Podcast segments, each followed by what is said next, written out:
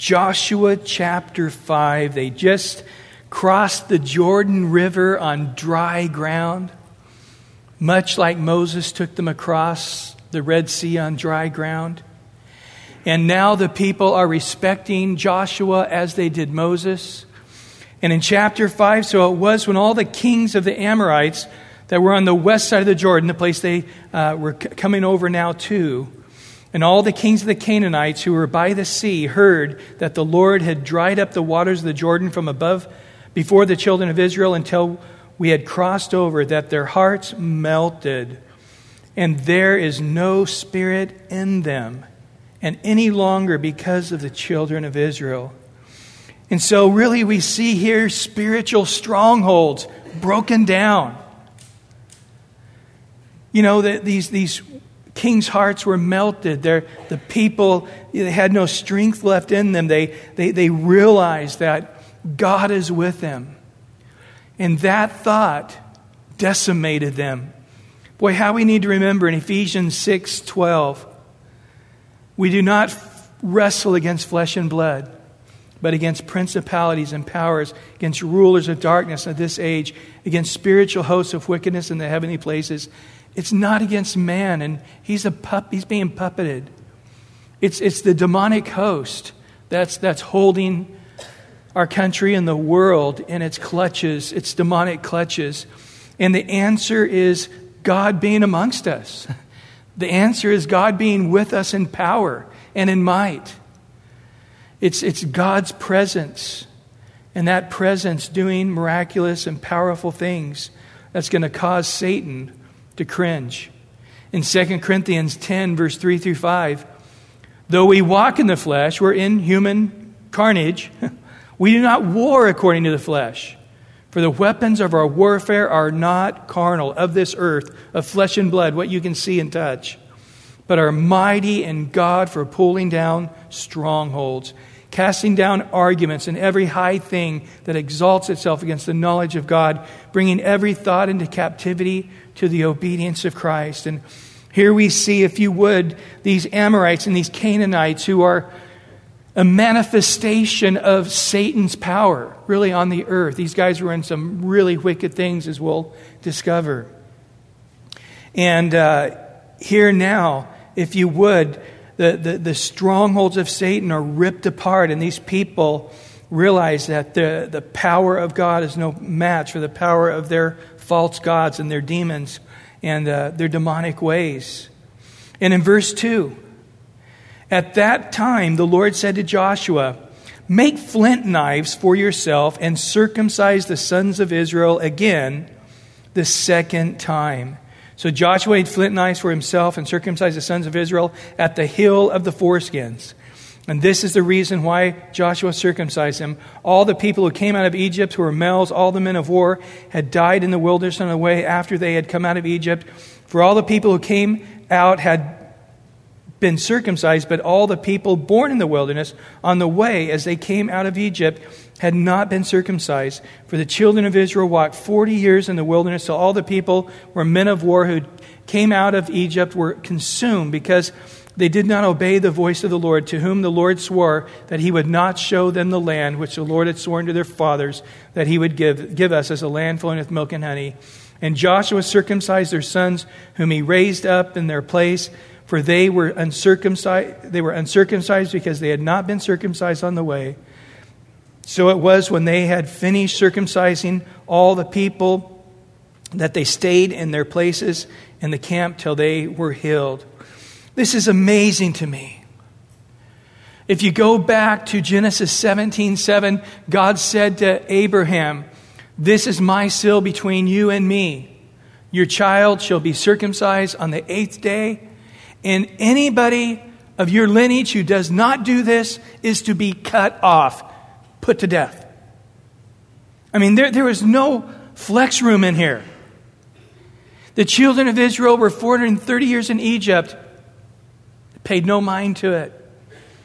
They come out of Egypt, and the first thing is hey, we, we've got to begin a life of obedience. And they were circumcised, but never on the way. 40 years, not one kid had been circumcised. It's amazing to me how, you know, to one person it can seem like a little disobedience, just a little omission. But yet, unto God, it was huge disobedience. It was a huge omission.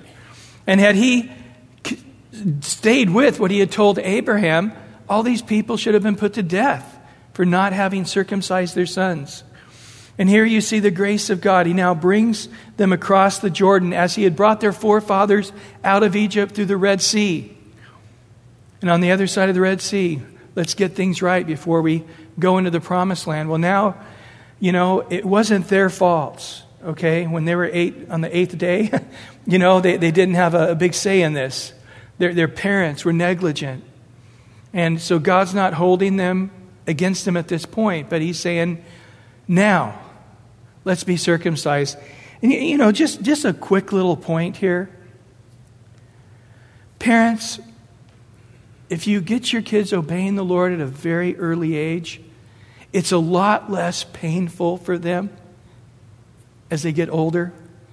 I mean, it's one thing being circumcised on your eighth day of life, it's another being circumcised on your 48th year of life. You know? There's just a whole lot of nuances with it that uh, make it quite a bit more humiliating, painful, and, and all of those things. And, and here again, we see that they were willing. It, it, it just, it sort of just dumbfounds me. I'm just sort of in shock that these people went 40 years with just a blatant disregard for a very predominant and clear teaching and understanding of what God expected of them in this area of circumcision. You know, and, and you just need to sort of stop a minute and, and ask yourself is there just some clear, obvious thing that God has commanded us that we have just disregarded? You know, Jesus said, Man cannot live by bread alone, but by every word that proceeds from my mouth. Blessed is the man who meditates in my word day and night. He'll be like a tree planted by the rivers of water, bears fruit in its season, as his uh, leaf doesn't wither, and whatever he does prospers. But you know, it always amazes me is when they come out with a, a poll uh, across churches, it's always like 90% of Christians don't read their Bible.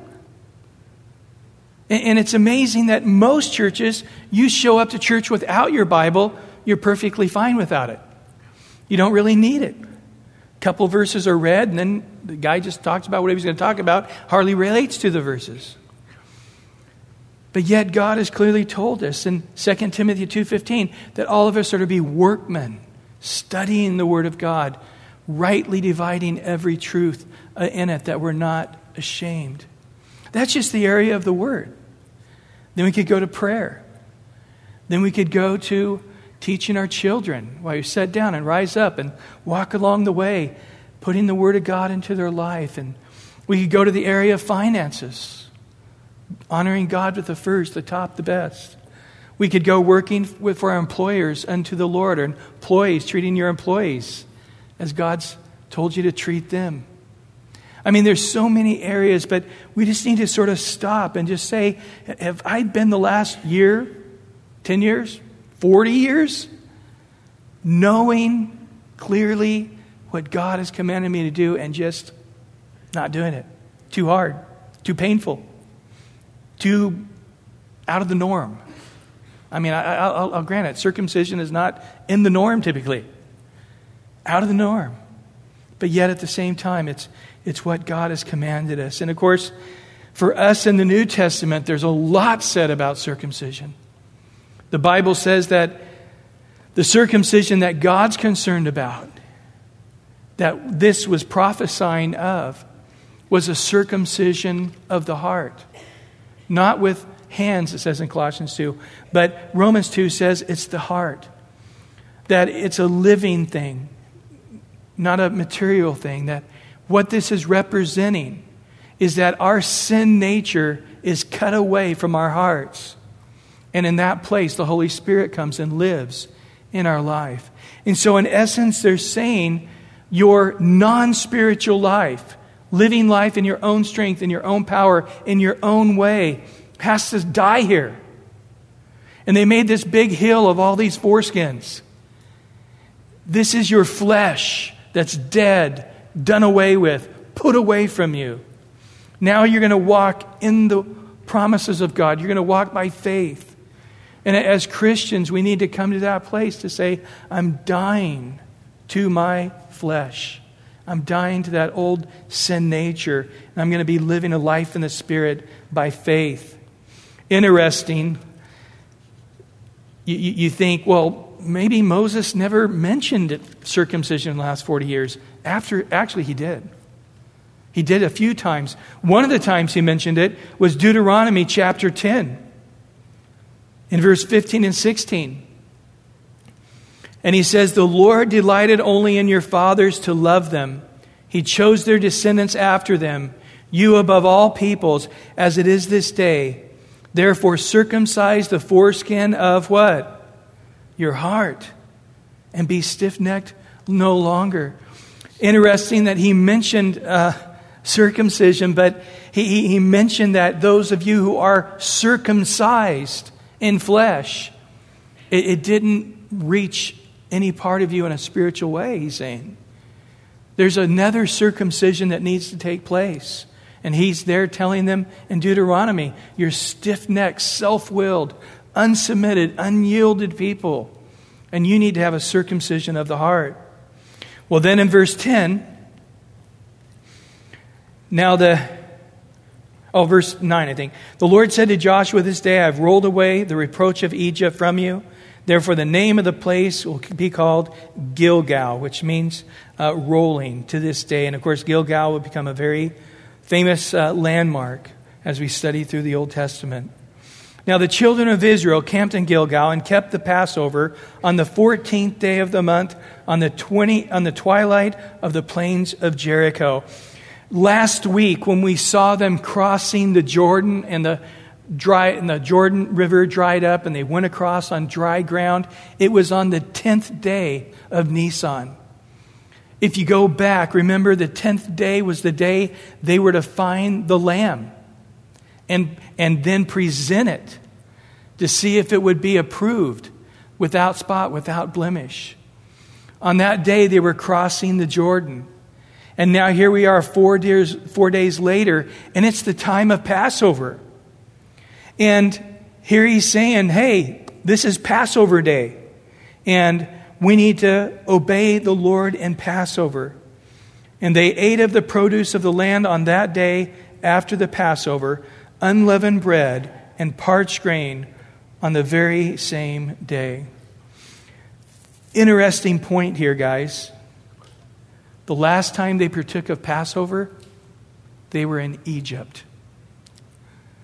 God said every year you're to take of Passover. The last 40 years they've been in the wilderness, guess what? They never did. They never took a Passover. They didn't circumcise their children. They didn't obey God in the festivals and Passover, where they remember how God brought them out of Egypt. And of course, prophetically, Jesus, the Passover lamb.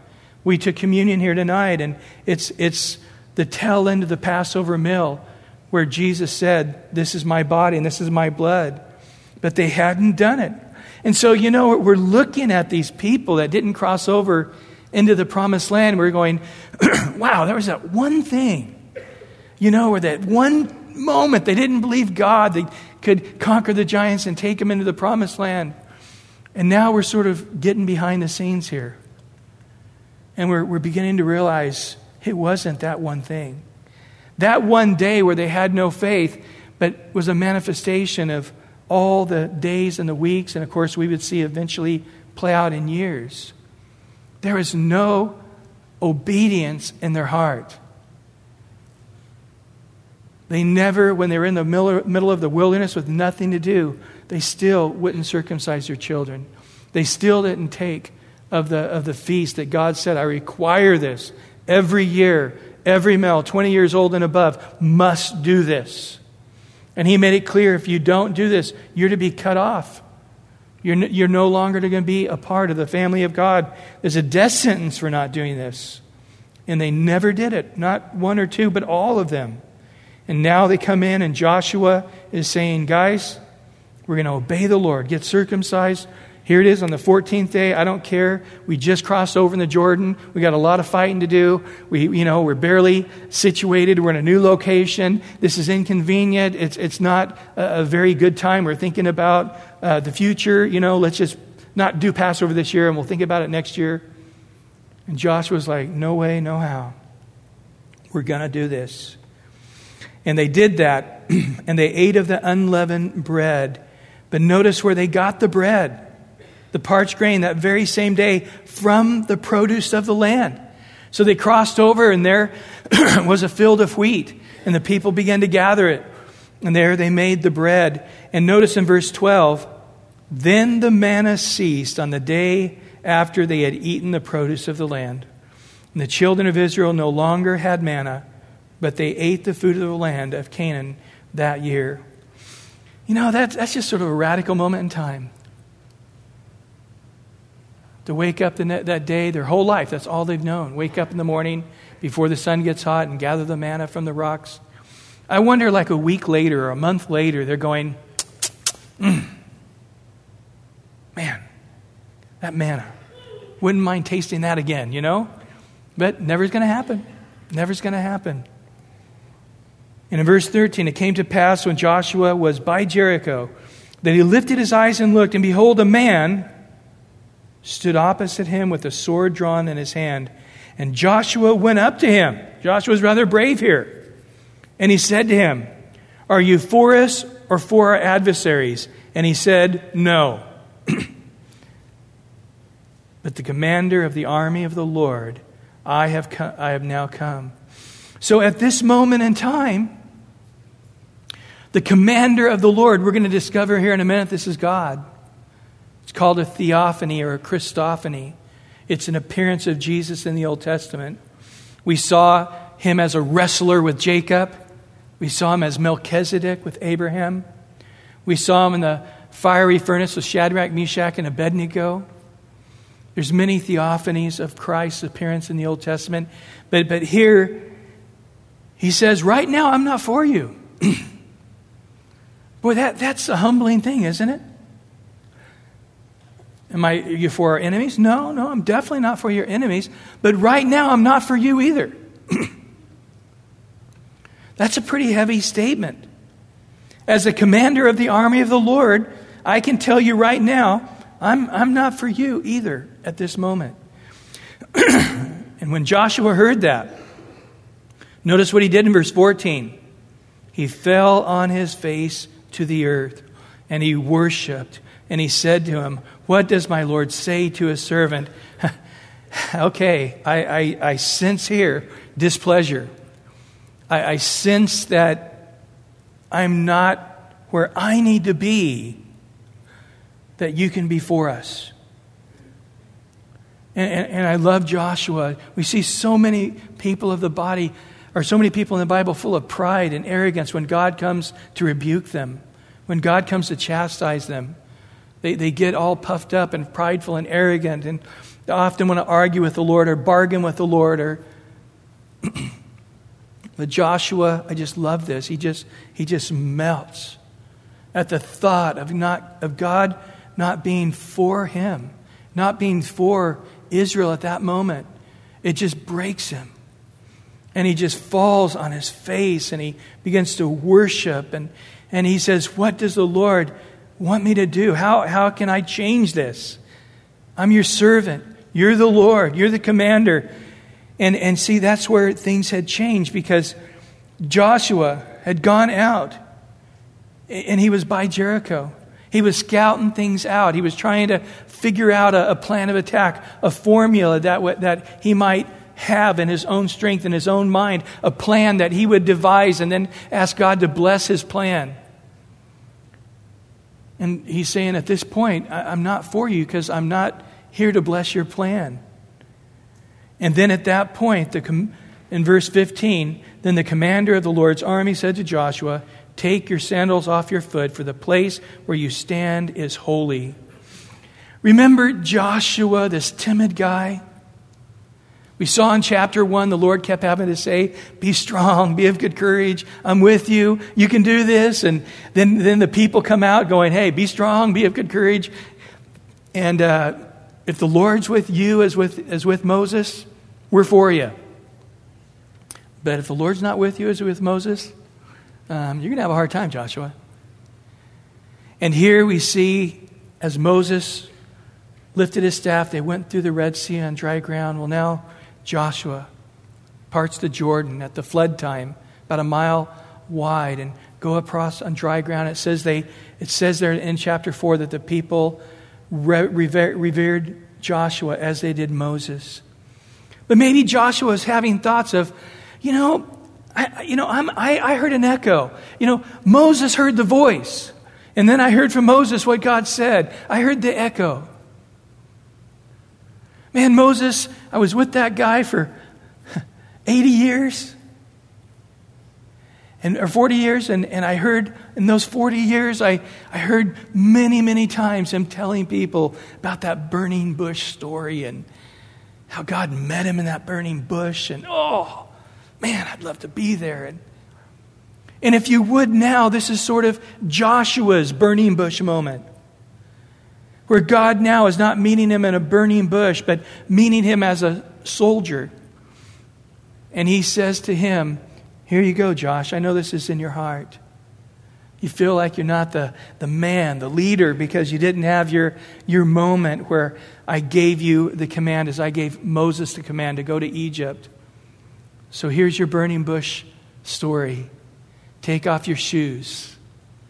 This is holy ground. God saying that I, I want you to be deeply touched by my presence. I don't want anything between me and, and you. My presence is here. Take off your shoes and, and experience the full presence uh, of God here in this place. You know, eh, that's, that's the key, isn't it? I mean, it's not a bush, it's not a location, it's not a building. I mean, it could be any of those things if God is there meeting us. You've all been to church in some place, somewhere, and God wasn't there. They sang the same songs. They tried to preach a sermon. It sort of was a flop, fell on the floor. People were nice to each other, and it was like, it was like a funeral service. And you, you leave the place going, it's dead. They sang the songs of worship, they used the Bible, but it was dead worship leaders, and the worship was dead. It was a dead pastor preaching a dead sermon to dead people, and it was just death. And you realize as we look in church history, that can happen to anybody, that can happen to us. We read the church in Revelation, and, and there we see Seven different churches who are on the verge of God taking the candlestick away because, again, are you with us or against us? No. I'm not against your I'm not for your enemies, but I'm not for you either right now. Because you are living in your own strength, you're formulating your own plans, you're living life as seems best unto you. And it's not my will, it's not my way, it's not something that I can empower and strengthen and bless. And so in chapter 6, so Jericho, and Joshua did so. He obeyed the Lord. In chapter 6, now Jericho was securely shut up because the children of Israel, uh, none went out and none came in. And the Lord said to Joshua, See, I have given Jericho into your hand, its, and its king, and the mighty men of valor. There it is. I have given it. It's not a matter of you going and conquering it. I've already given it to you. As Christians, we're not fighting for victory. We already have the victory. Read the last chapter, read the last book of the Bible, guys. We win. The devil loses. I mean, he doesn't believe that. He's thinking he can somehow get away from revelation and not being fulfilled, but it's going to happen. We win the war. And here he says, I've already given it to you. And this is what my plan is in verse 3. You shall march around the city, all you men of war. You shall go all around the city once. This you shall do for six days. And the seven priests shall bear seven trumpets of ram horns before the ark. But the seventh day you shall march around the city seven times, and the priests shall blow the trumpets. So a total of 13 times. Isn't it, have, you ever, have you ever heard number 13? Oh, it's an unlucky number. Hey, guys, let me tell you something. It is a very unlucky number for Satan. But for Christians, there is no unlucky number. Somebody this morning asked me, going, Man, I, I was hearing this person, and they said that, you know, Halloween is a evil time, it's Satan's time, and that, that even churches that have harvest festivals are really encouraging Satan and his night and whatever. I said to her, Yeah, we should be like the Jehovah Witnesses and go lock our door and hide. And, oh, you know, we got to wait till this night's over. It's a birthday run. Ah! A flag salute. Duck. You, you know what? God owns all 365 days of the year. Not one of them belongs to Satan. He can call it Mardi Gras, he can call it Halloween, or he can call it whatever he wants. We own it. And when Satan steps up and says, I want to own a day, we step up and say, uh uh-uh, uh, we are going to own this day. I, I love Halloween. I love having a big giant Halloween party and evangelize and see people get saved on Halloween in particular. Isn't that great? We're in war here. We're not laying down and saying, oh, Satan owns that one. Okay, well, that's his. No. It's our day. It's the day the Lord has made. We'll rejoice and be glad in it. And He wants to try to have a party that, that glorifies evil and Him. And well, we're going to have a party glorifying purity and holiness and our Lord. You want to celebrate over there in darkness? We're going to be over here in the light having a great time. And here we, I, I love this here, where he, he comes and he says on number 13, that's our lucky number, guys. That's the number of victory. At least for these guys here, it is. It's the number of Satan's defeat. And in verse 5, it shall come to pass when they make a long blast with the ram's horn, and when you hear the sound of the trumpet, and all the people shall shout with a great shout, then the wall of the city will fall down flat, and the people shall go up, every man straight before him. And Joshua the son of Nun called the priests and said to them, Take up the ark of the covenant. Let seven priests bear seven trumpets of ram's horns before the ark of the Lord. And he said to the people, Proceed and march around the city, and let him who is armed advance before the ark of the Lord. And it was when Joshua had spoken to the people that the seven priests bearing the seven ram horns before the Lord advanced and blew the trumpets in the ark of the covenant, and the Lord followed them. And the armed men went before the priests and blew the trumpets, and the rear guard came after the ark while the priests continued blowing the trumpets. And Joshua had commanded the people, saying, You shall not shout or make any noise with your voice, nor shall a word proceed out of your mouth until the day I say to you, Shout. Then you shall shout. So that's, that's some serious obedience there. It's, it's, it's a miracle when we don't talk. I mean, it's, it's a hard thing not to talk, for some of us more than others. But to try to get, you know, three million people with all your kids and your little ones and everybody, and, and to walk around the giant city of Jericho without saying a word, that's some serious obedience there. In verse 11, so he had the ark of the Lord circle the city, going around it once, and then they came into this camp and lodged in the camp. Again, I wonder how many of those soldiers of Israel, the mighty men, were feeling pretty stupid. We're walking around the city with our wives and our kids and cruising around. Some trumpets are blowing and adrenaline's pumping, and we march around and let me go home. That would be hard. That would be hard going, come on. At least let us shoot a couple of arrows. And Joshua rose early in the morning in verse 12, and the priest took up the ark of the Lord. And the seven priests bearing the seven trumpets of the ram's horns before the ark of the Lord went on continually and blew with the trumpets, and the armed men went before them. But the rear guard came after the ark of the Lord while the priests continued blowing the trumpets. And the second day they marched around the city once and returned to the camp. So they did six days. But it came to pass on the seventh day that they rose early around the dawning of the day and the march around the city seven times in the same manner. And on the day, on that day only, they marched around the city seven times. And on the seventh time it happened when the priests blew the trumpets, and Joshua said to the people, Shout, for the Lord has given you the city. I love this. It wasn't after the city's defeated, now let's praise the Lord. Let's praise Him in advance. He's already given us the victory. And they began to shout and to thank the Lord for the victory. And the city shall be doomed by the Lord to destruction, and it and all who are in it, only Rahab harlot shall live, she and all who are with her in the house, because she hid the messengers that, they, that he sent.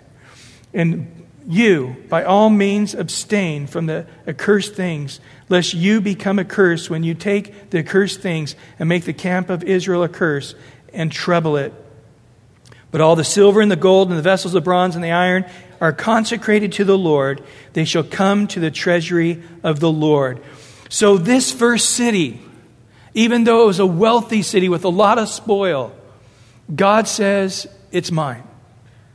Boy, it's so important we understand that. The first is the Lord's, right? The first is the Lord's. That top 10% is the Lord's, and above that of an offering. I, I heard a, a funny story this week where a pastor told the congregation he's going to teach on tithing. And, and this is how he did it. He brought up two giant tables. And on the one table, he had this giant bag. Somebody brought out this giant bag of peaches. And he said, Okay, this peach is for the Lord. And he put it over on the corner. And then he took the bag of peaches and he dumped it out on the table. This is my table, he said.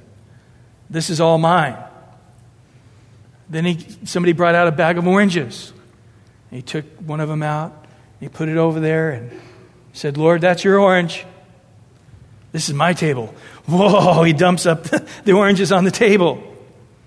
And then he brings out some more fruit and some more fruit, and, and there he's lining up the one for the Lord. And about halfway through, he was like, Lord, I can't even keep all the fruit on my table. And there you are, just a few fruits lined up. You need some more of my fruit? No problem. I can't even keep it on the table. And he grabs some of the fruits off his table and he puts it on the Lord's table and he goes, That wasn't a tithe, that's an offering.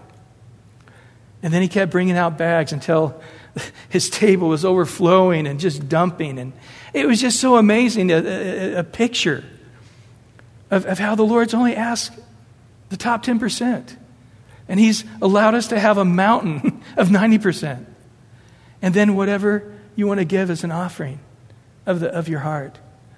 It, it, there's just a powerful blessing giving the first to the Lord. And as we're going to discover in the next chapter, there's a powerful cursing, taking from the Lord that which is His. And so here we, the Lord is established in them. The first is the Lord's.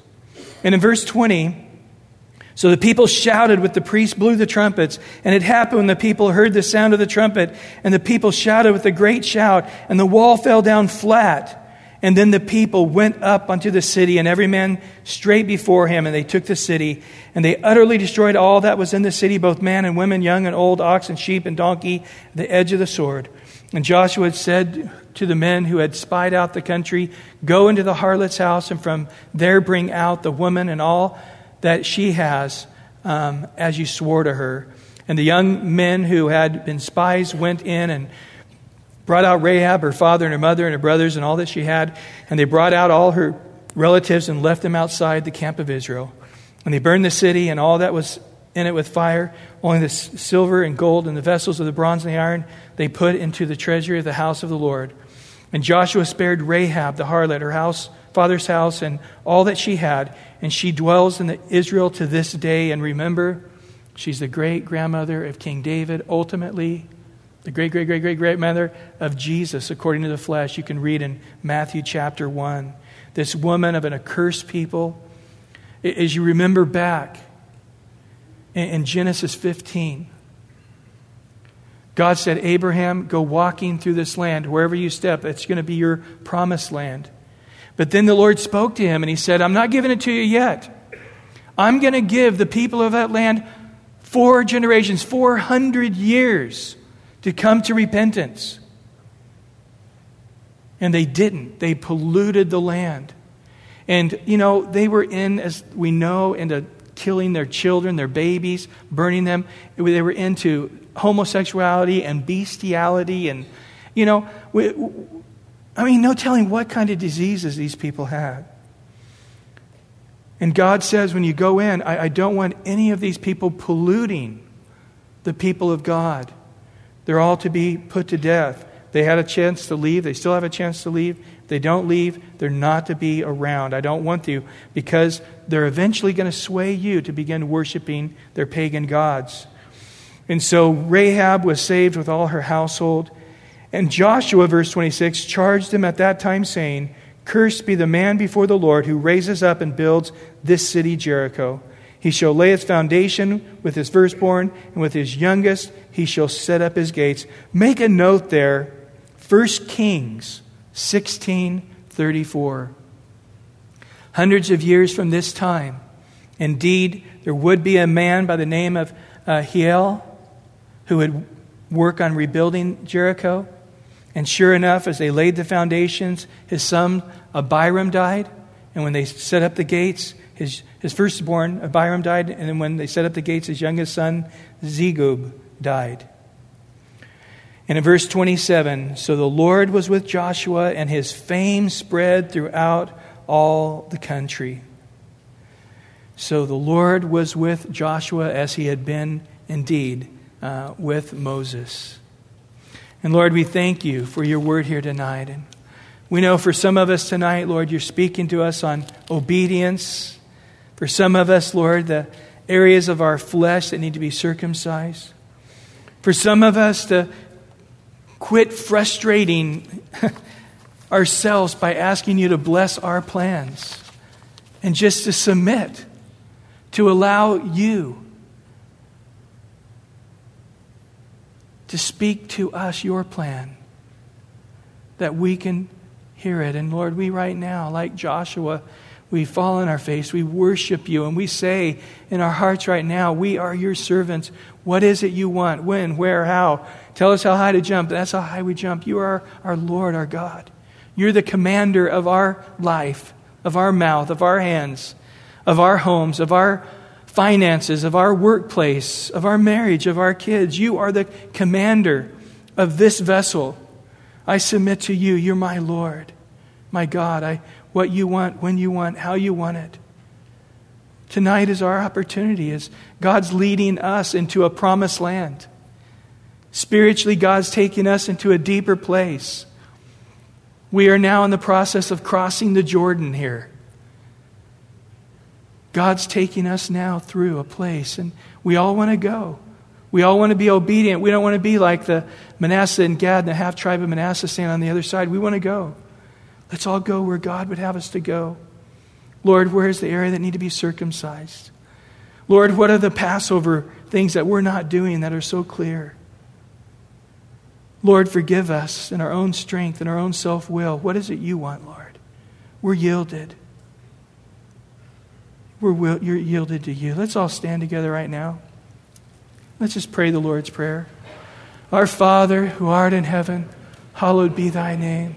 Thy kingdom come, thy will be done on earth as it is in heaven. Give us this day our daily bread. Forgive us our trespasses as we forgive those who trespass against us. Lead us not into temptation, but deliver us from evil. For thine is the kingdom and the power and the glory forever and ever. Amen, amen.